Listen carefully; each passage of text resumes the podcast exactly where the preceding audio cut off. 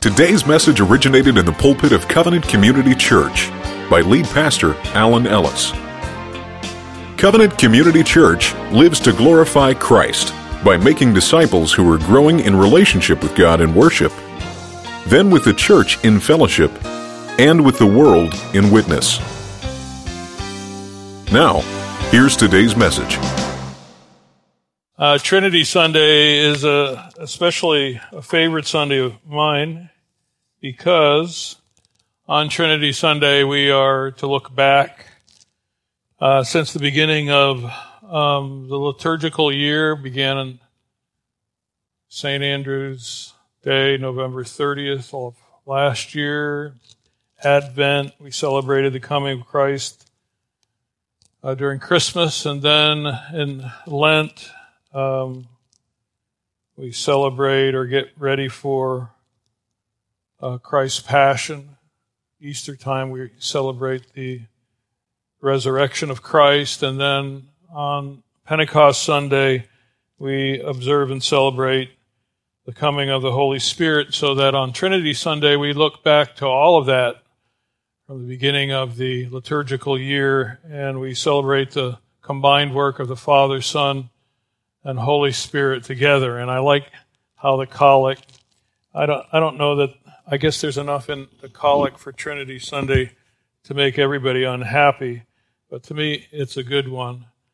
Uh, that we celebrate the work of the Father, Son, and Holy Spirit, not as uh, three gods, but as uh, three persons, uh, separate and distinct persons who uh, share one essence or substance or being. So that in the doctrine of the Trinity, we have uh, this u- uniquely Christian teaching that there is one God who makes himself known as Father, Son, and Holy Spirit. So when you reach Trinity Sunday, you know that you've gone through a good chunk of the liturgical calendar and that now we are into what in the Catholic Church is regarded as ordinary time.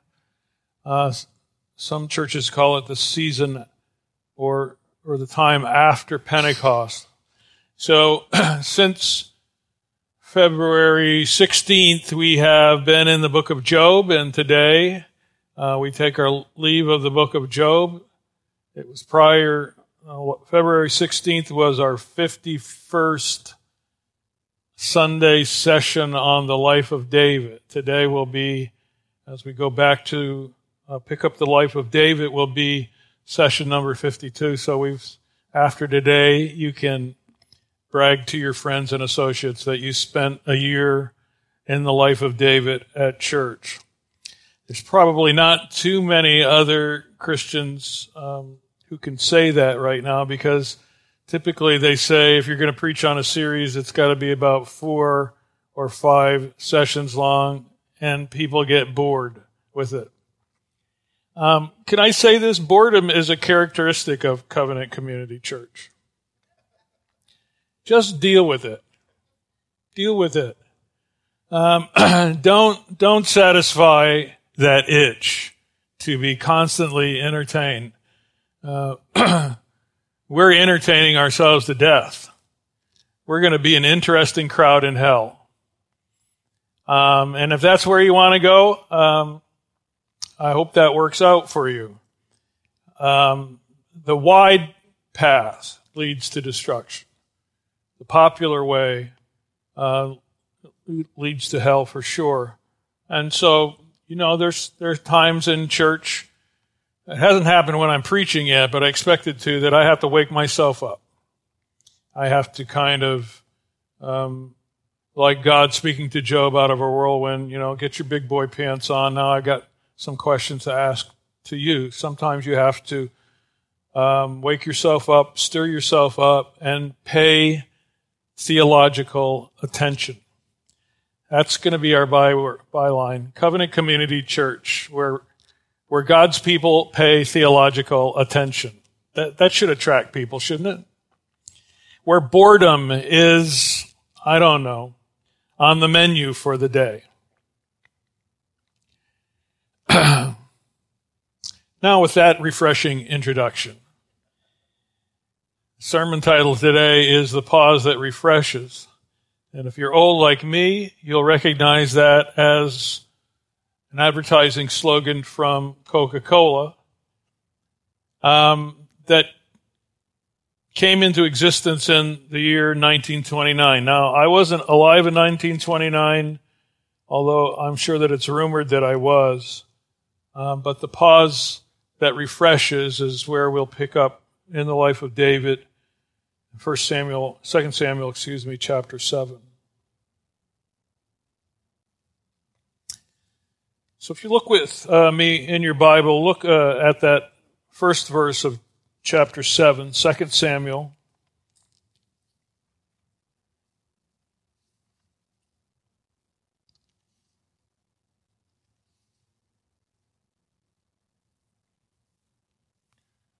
We heard Jim uh, read it this morning, the first 17 verses of chapter 7. Chapter 7 is probably one of the most important chapters in the life of David because here we have what later is referred to as the Davidic covenant. God makes a covenant agreement with David. And we've been reading the passage in Acts chapter 13 from Paul's sermon over and over and over, all these 52 Sundays. And now it comes more clearly into focus when Paul says that it was from David's offspring that Jesus Christ was born. And that verse of Scripture has a direct connection uh, with the verses in the seventh chapter of the book of Second Samuel because David has a desire to build a house for God. And God says to David, wonderful thing, this desire that you have, but I want to build a house for you. And so Christianity can trace its roots back to this promise that God made to David. That God would establish David's throne forever, for eternity. And Christians believe that that eternal throne uh, was established for David's son. Throughout the Gospels, we have people referring to Jesus as the son of David. Blind Bartimaeus, Jesus, thou son of David, have mercy on me. So that Christianity is not something that was created by agreement of the apostles. Uh, Christianity was something that actually goes back at least to this chapter. And we believe goes back to the first three chapters of the book of Genesis, where Satan will bruise your heel, but the promised one who is coming will, as Christy would say, smash your cheesy head. So look at this, this first verse then of chapter 7. If you uh, want some, I'll try to give you some context where we're at in case you can't remember all the way back to February 16th, our last, last session on the life of David. But David has just established himself as the king over a unified Israel. The reign of Saul and his family has been finally put behind him. He's built himself, he's conquered the city of Jerusalem, delivered it from its inhabitants, its former inhabitants. He's built himself a home there. He has brought the Ark of the Covenant up to dwell in a tent in the city of Jerusalem, and the nation, the tribes are unified voluntarily under his leadership. And then we come to verse 1 of chapter 7. Now, when the king, referring to David, lived in his house, and the Lord had given him rest from all his surrounding enemies, this is, should speak to us of a Sabbath, a Sabbath day rest. God created the world. A Sabbath day rest is based on God's creative power in, in the book of Genesis. God worked for six days. He created the world in six days, and then on the seventh day, he rested. In some ways, the writer of the book of 2 Samuel wants us to hearken back to this idea that this is God's original intent for man, is that man, man should be in a perpetual and eternal state of rest. And yet, because of the fall, that plan was uh, disrupted. And now the writer of the book of 2 Samuel wants to see that in some ways God is restoring this idyllic setting that was man's inheritance in the Garden of Eden so many years before. The king lived in his house, and the Lord had given him rest from all his surrounding enemies. The king said to Nathan the prophet, See now, I dwell in a house of cedar. Cedar was uh, very expensive in that day, a wood that was imported from Lebanon. But the ark of God dwells in a tent. And Nathan said to the king, Go, do all that is in your heart, for the Lord is with you. Uh, Robert Alter says the tran- this transitional note establishes a link with the previous episode in which David brought the ark into Jerusalem and had his final confrontation with Michal, which in a sense was the final blow to the house of Saul. You might remember that. David was making a fool out of himself in a linen ephod, dressed as a priest, dancing before the ark every 30 paces. There was a party.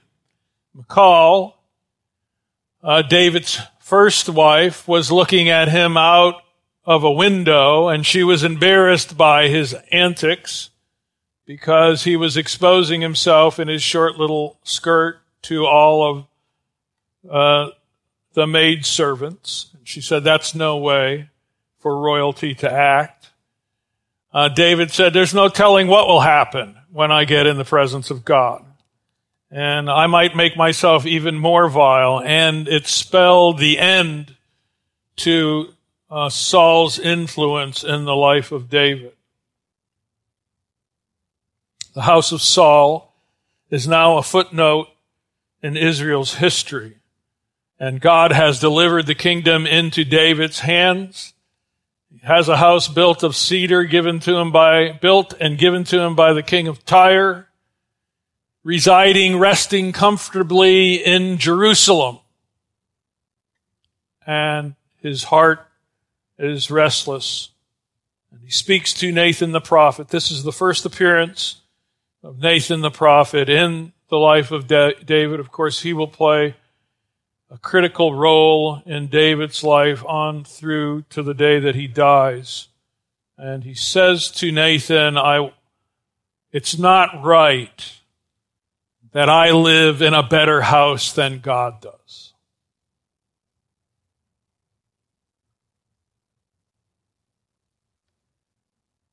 Alter goes on to say what follows is a major uh, caesura, which he defines for us as a pause. So when you get to the seventh chapter of the book of Second Samuel, this is a, an idyllic moment. It is a, a long pause as Alter. Not only is it a long pause in David's life, but it's a long pause in a narrative, metaphorically speaking. It is, it is as though God is saying, let's take some time out, just me and you time.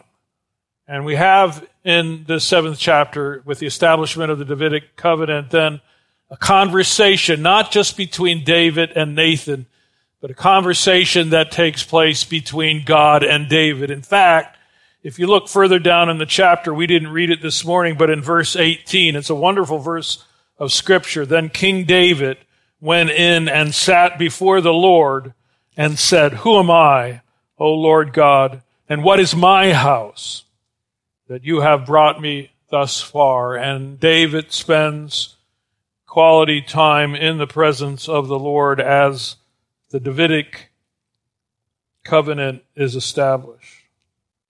So what follows is a major pause in the David story, a long pause marked by ideological reflections on the future before David must deal once again with external enemies and then be engulfed by internecine strife in his court. So his problems aren't just going to be magically solved, dissolve before his eyes, disappear. He still has problems. There are problems yet to come. He still has sin in his own life in which he has to deal with. We'll see this as we move on further in the book of 2 Samuel. But right now, uh, this is not a Coca-Cola pause that refreshes, but it is a pause that refreshes.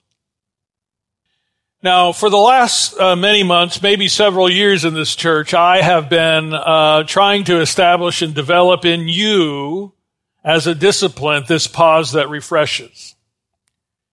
You've heard me speak over and over again about how life will chew you up and spit you out.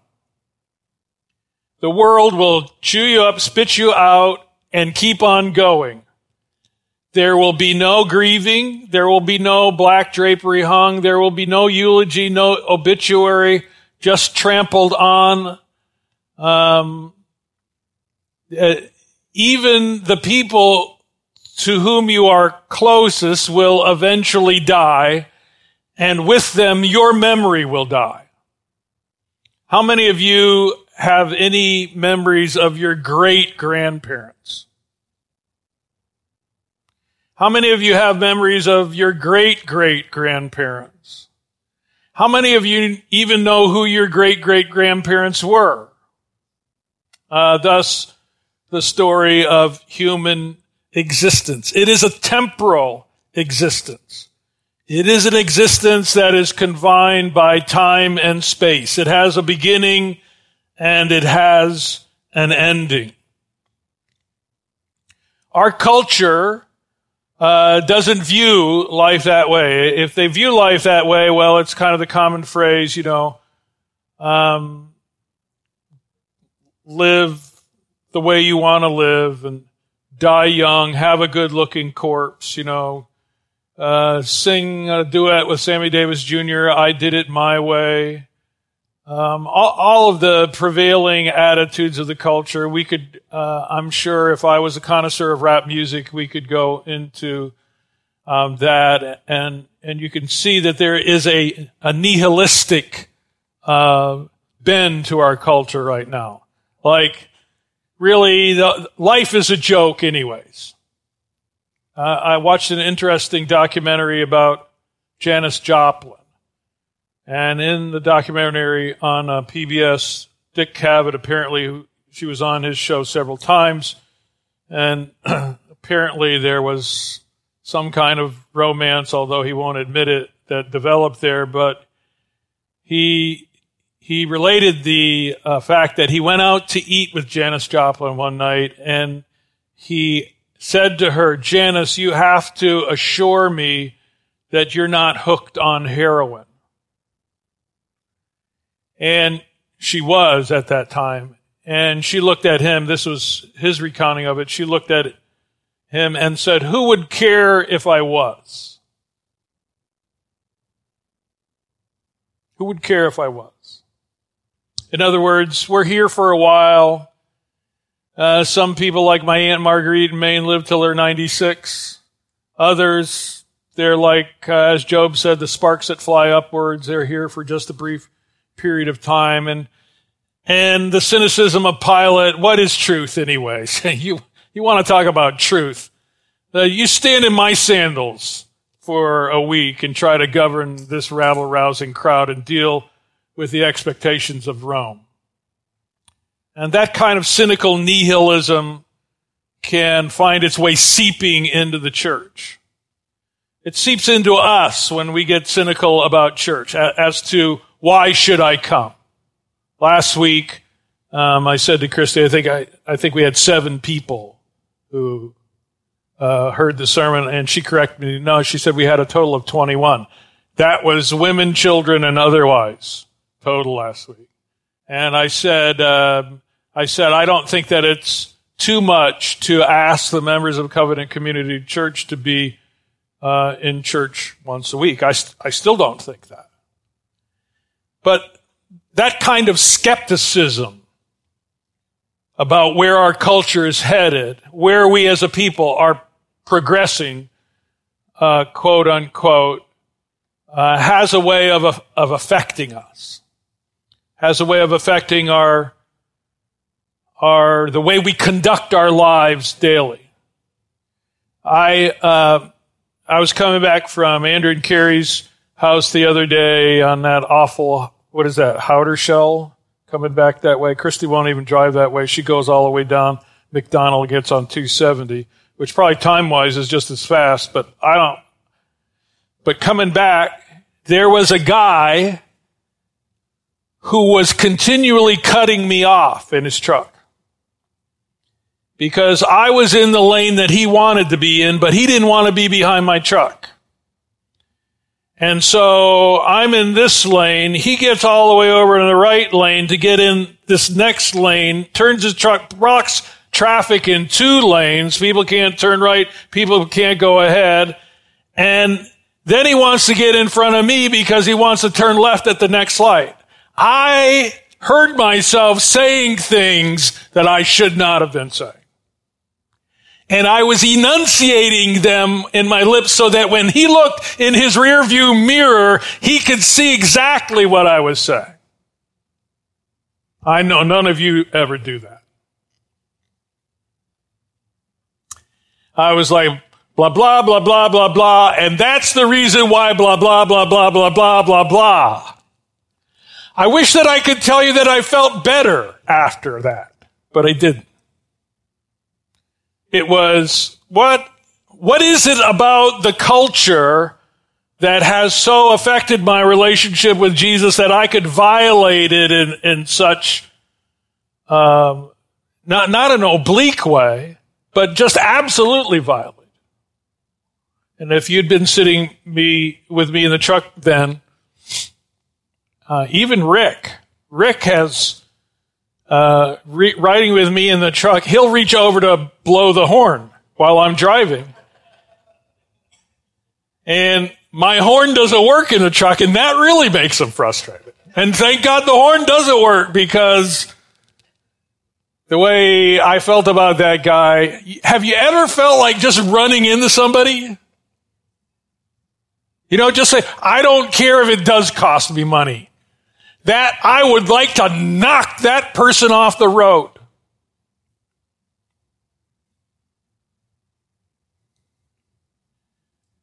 So we often find ourselves not doing what we know we should be doing, right? The, the, the, person that, that knows to do right and doesn't do it, to him it is what?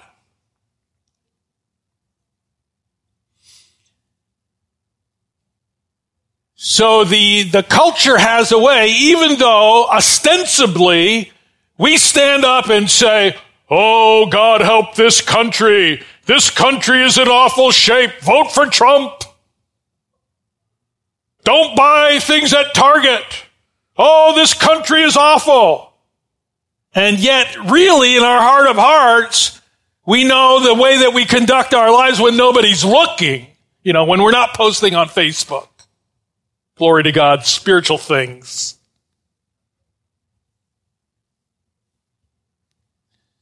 So it's easy for us to point our fingers at others and say, well, that's the problem. They're the problem. All the while ignoring these desperate signs of death and rottenness in our own lives. Now, if, if you're worried about nickels and noses coming to church and you got bills to pay and, and you've got a reputation to maintain and a, an, and a, an impression to uphold with people, then you are seeking out whatever works for you in the popular culture. So, um, uh, you, you, know, it's a wonderful thing to give away cars to uh, single mothers, but it, it, is is it such a wonderful thing to do that you would just do that without any fanfare. Well, I suppose. I suppose maybe that's what Jesus would do, right? That's what Elvis did. That's what Prince did, supposedly. Just, just write out a check and You know, Jesus himself says, well, if you give your alms in, in public, you've already received your reward. Well, you're, you're not doing anything better than what the Gentiles do. That's the way it works in the world. Do something magnanimous and everybody will stand, stand up and clap and say, oh, look at that. But w- would you give the cars away if just nobody was clapping? If nobody showed up? Then we begin to see uh, what it, what is the spiritual disease that eats away at the very uh, fabric of our souls. So I've been militating then, you have to step away from the culture. You have to step away from people's expectations. And stepping away involves not just putting off something, it, it, it involves acquiring a new habit. So we we're, we're taught, we'll continue to talk about that. If, if the last thing that I accomplish in my life would be to get a g- core group of people daily devoted to reading the scripture text for the rest of their life, I would feel like I had accomplished something.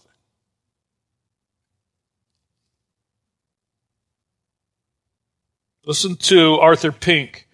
He said, How often has quote unquote success been the ruination of those who have experienced it? How often has worldly advancement been followed by the deterioration of spirituality?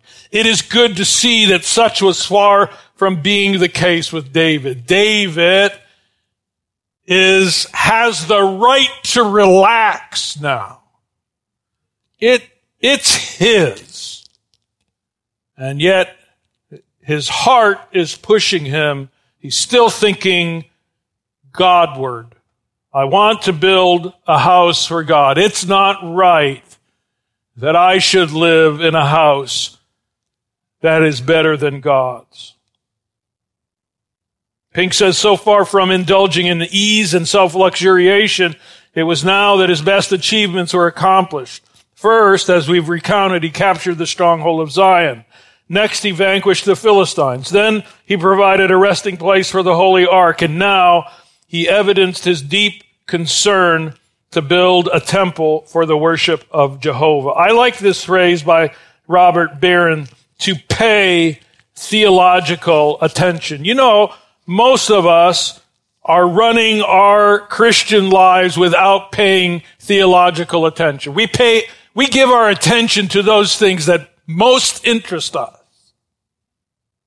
How many know that when you bounce a check, your balance in your checking account interests you? So it does the bank too, by the way, because they love it. They say, oh, that gives us reason to charge them 35 bucks.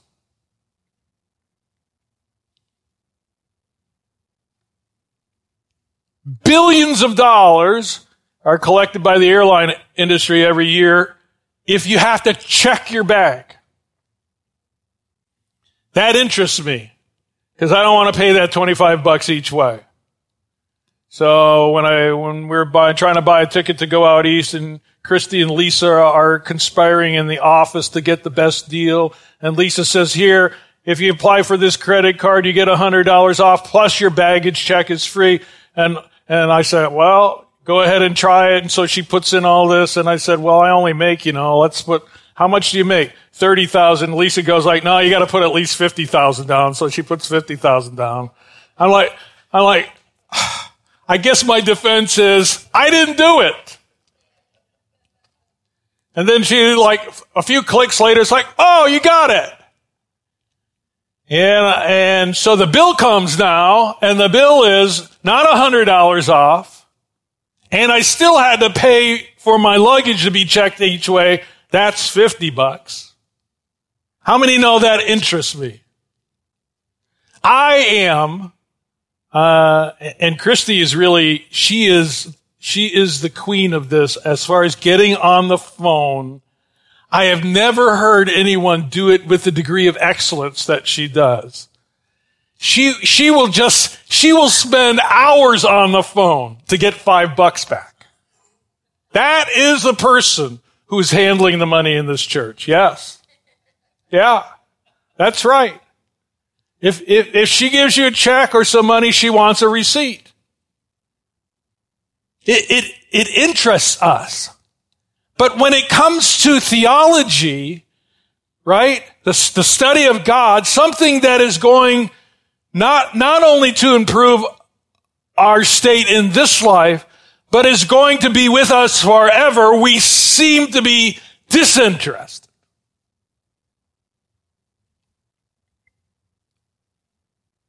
when was the last time, like King David, you just said to God, you know, God, you've done so much for me. I just want to be with you for a while. That's what the daily office does. See, it, it points your life that may be headed distractedly down another road. It points your life in a Godward direction.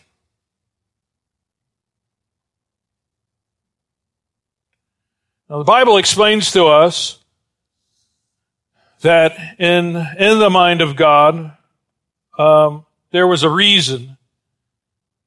Uh, as the story unfolds, David shares with Nathan, you know, I want to build God a house. And then that night later on, interesting night scene in the Bible, um, God speaks to Nathan and he says, look, you're, you're going to have to tell him, the, the story's going to have to be revised a little bit. As admirable as it is what he wants to do for me, I'm, I'm not going to be able to let him to do it. If, you look in your Bible, just quickly with me, and I, I don't mean to hold you much longer this morning, I'll make the point and be done with it, and hopefully the Holy Spirit will make the application. But when we look over in the book of First Chronicles, which has a parallel account, which we haven't referenced much, we've stuck pretty much to the books of First and Second Samuel for the life of David. But when we come to the 22nd chapter of the book of First Chronicle, this is when Solomon, David's son, what happens is David ends up collecting the material so that the temple can be built. And Solomon, his son, is the one who actually does the construction. And in the 22nd chapter of the book of First Chronicles, David calls in verse 6 for Solomon, his son, charged them to build a house for the Lord, the God of Israel. Look at verse 7. David said to Solomon, My son, I had it in my heart to build. Blessed are those who hunger and thirst for righteousness. I had it in my heart to build a house to the name of the Lord my God. But, now this is information we don't have in the seventh chapter of the book of Second Samuel, but the word of the Lord came to me saying, you, meaning David, you have shed much blood and have waged great wars. You shall not build a house to my name because you have shed so much blood before me on the earth. So all those people that want to say that God, the uh, God of the Old Testament is a bloodthirsty God. He's killing people left and right. Here, here's a passage that kind of militates against that idea. David, I hear your heart. I hear your heart's cry. You want to build me a house, but really what you've been involved in, uh, I, I, can't allow that to happen. If you look over in uh, back a few chapters to First Kings, there's another reference to this. 1 Kings chapter 6.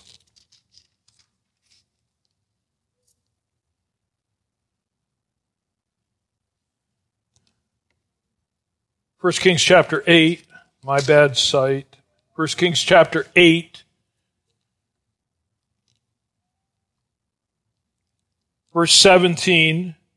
I chose David to be over my people Israel, end of 16. Now it was in the heart of David. There, there's that characteristic phrase again. It was in the heart of David, my father. This is Solomon speaking, to build a house for the name of the Lord, the God of Israel. But the Lord said to my, to David, my father, whereas it was in your heart to build a house for my name, you did well that it was in your heart. Nevertheless, you shall not build the house but your son who shall be born to you shall build the house for my name. Now there are heavy, um, there's a heavy me- metaphor there uh, that Jesus, the coming son of David, could be actually the one that Solomon is speaking of. We know in this instant that Solomon is speaking of himself, but when we go back and read it again, in light of what happens in the New Testament, we see a greater f- fulfillment in, in the person of Jesus Christ.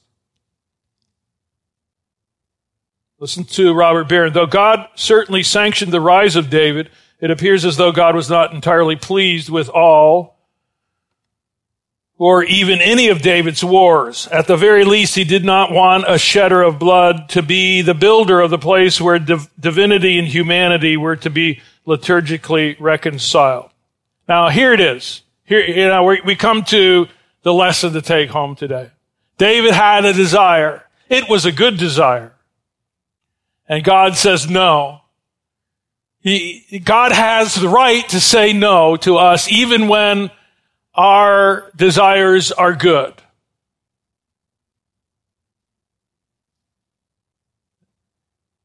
God has the right to disappoint us even when we are being thoroughly spiritual. Now, that, that doesn't fit with my view of God. I, I like God.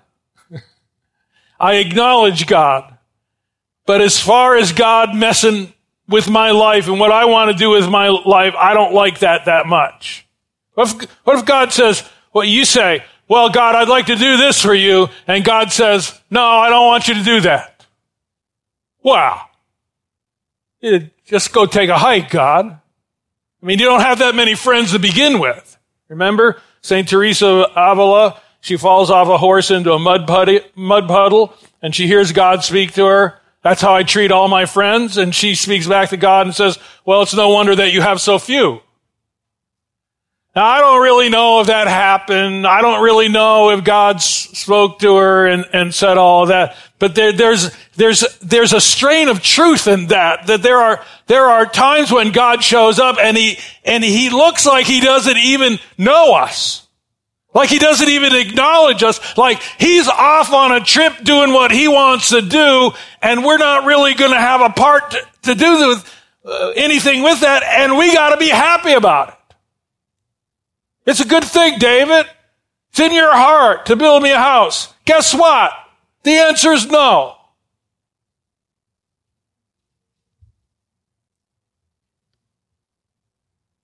Listen to Barron again. There are times when a person might set out on a course that is obviously at cross purposes with God's providential plan, but there are other times when a person resolves to act not in a selfish manner, but according to an honest discernment of God's will. And often it is the people in the second category who find the divine opposition most unnerving. What would be wrong with us as a church saying we want, we want more people to be involved in covenant community church? We would all say, well, that's a lofty goal, right? What is the future of covenant community church? Well, we, the Abraham Project says uh, we got to keep trekking. We got to keep moving. God's going to open up the door. God's going to show us where to go, what to do. And we all have expectations. Uh, I've told people, they said, well, what do you, they ask me over and over again, what are you going to do? Where are you going to go? What are you going to do? Where are you going to go? What are you going to do? Where are you going to go? I said, I don't know what we're going to do. I don't know where we're going to go. And they look at me like, that's not right. You're the pastor. You should know what you're going to do and, and where you're going to go. I say, well, we could stay here. We could keep the doors open. We could survive in this place. I said, but I would like to get Covenant Community Church in a different footprint so that there could at least be an opportunity to, to thrive. That sounds reasonable to me. What if God says no? Lofty goal, lofty ambition, wonderful plan, but the answer is no. Wow. Yeah. Okay, well, let me recalculate. Let me recalibrate my life. Or maybe, you know what? Just forget it, God. You don't need a house. Any, you don't, Heaven is your throne. Earth is your footstool. You don't dwell in houses made by men's hands anyways. So let's just uh, have church on the web on Sunday mornings. Yeah, you can get cynical and you can get skeptical about things, particularly when God says no to a good cause that you have championed. What do we do with that? Listen to Barron again, that last line. Often it is the people in the second category who find the divine opposition most unnerving. He says a person's plan might be bold, might be beautiful, might be magnanimous and popular, but still not God's plan. A person's ambition might be admirable and selfless, but still not be congruent with God's ambition. The fact that David was compelled to surrender his plan to the greater purposes of Yahweh is still another illustration of the biblical principle. Here's a lesson for the day that our lives are not about us. I love this quote from Joseph Campbell, which Robert Barron uh, uses. He's talking about people who've been given the wrong advice. Wrong advice like, well, go into this line of work because you can make lots of money. And Joseph Campbell responds, and they are the ones who've climbed to the top of the ladder and found it's leaning against the wrong wall. Could you imagine that? I've climbed the ladder. I've made it to the top. I'm, I'm higher than everybody. And then all of a sudden you realize wrong building, wrong block, wrong job, wrong vocation, wrong purpose.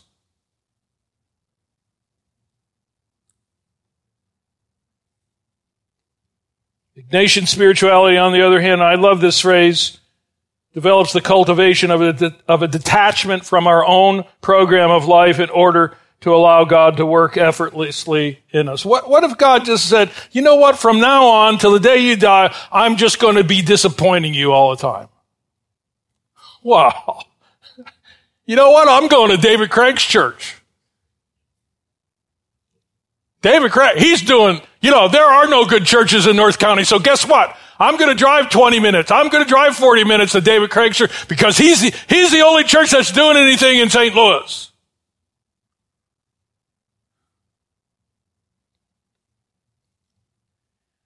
What if God, you know, I don't mind sacrificing every so often, but to be a living sacrifice means that I have to be assaulted by daily disappointment.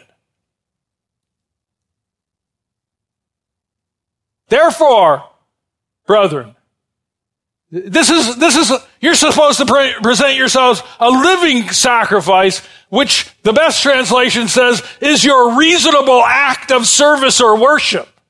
Crawl up on the altar and suffer excruciating pain, not the liberty and freedom that you want because you're tied to the four horns of the altar. And guess what? You'll never die. You'll just bleed out to the end of your life. Oh, sign me up for that. That's the kind of Christianity I want.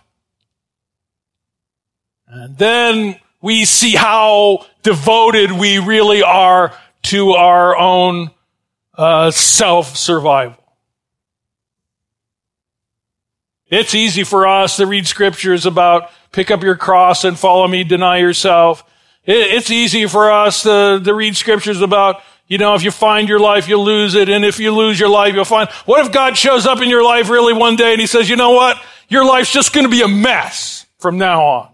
Well, that, surely God, this can't be your will for my life, is it? Didn't you come to give me life more abundantly?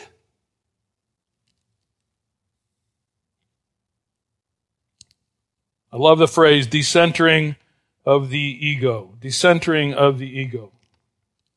It is exactly what Paul speaks of in the book of Galatians. It is no longer I who live, but it is Christ who lives in me.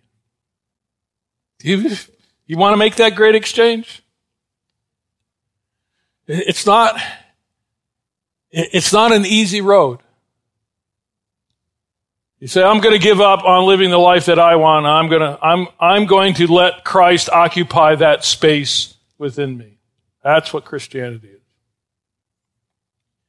And a Christianity like that is sore needed in our nation and in our culture. And God's call to us is, will we persist in being, be, being that church? Will we answer God's call to be that church wherever He places us? I don't know what the future holds for this church. I'll tell you this. It worries me that, that people who ostensibly pledged allegiance to the cross of Christ are occupied with other things.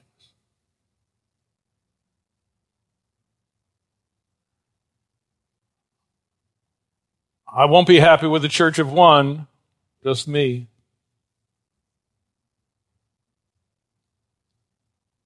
I don't think that's the way that God intended it to be. I think there is a universal church. We should have good relations and uh, neighborly relations with other churches who may not believe the same way that we do. But brothers and sisters, can, can we not see the handwriting on the wall for our culture? And yet we still flirt with that.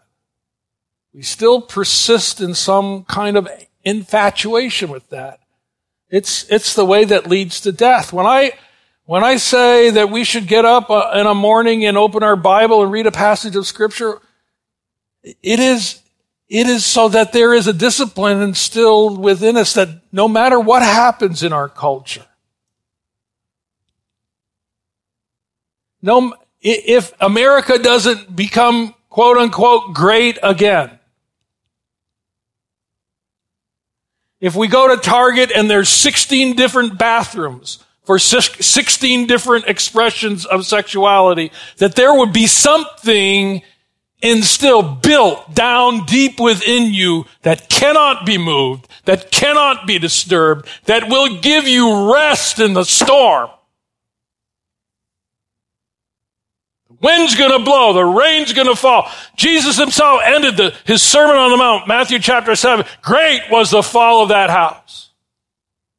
The other house that built was built on the rock. It did not fall. But I do believe it sustained some damage. It's not an easy thing to be a conscientious, disciplined follower of Jesus Christ in the age in which we live. But that's the, that's the path that Christ has called us to. That's the church that God has called me to pastor. And I pray that the Holy Spirit will make that real and evident to you. Amen. For more information on Covenant Community Church, visit us online at www.covcomchu.org. That's covcomchu.org. Or give us a call at 314 869 4367. At Covenant Community Church, it's our prayer that the preceding message has served to glorify Christ and further God's work in your life.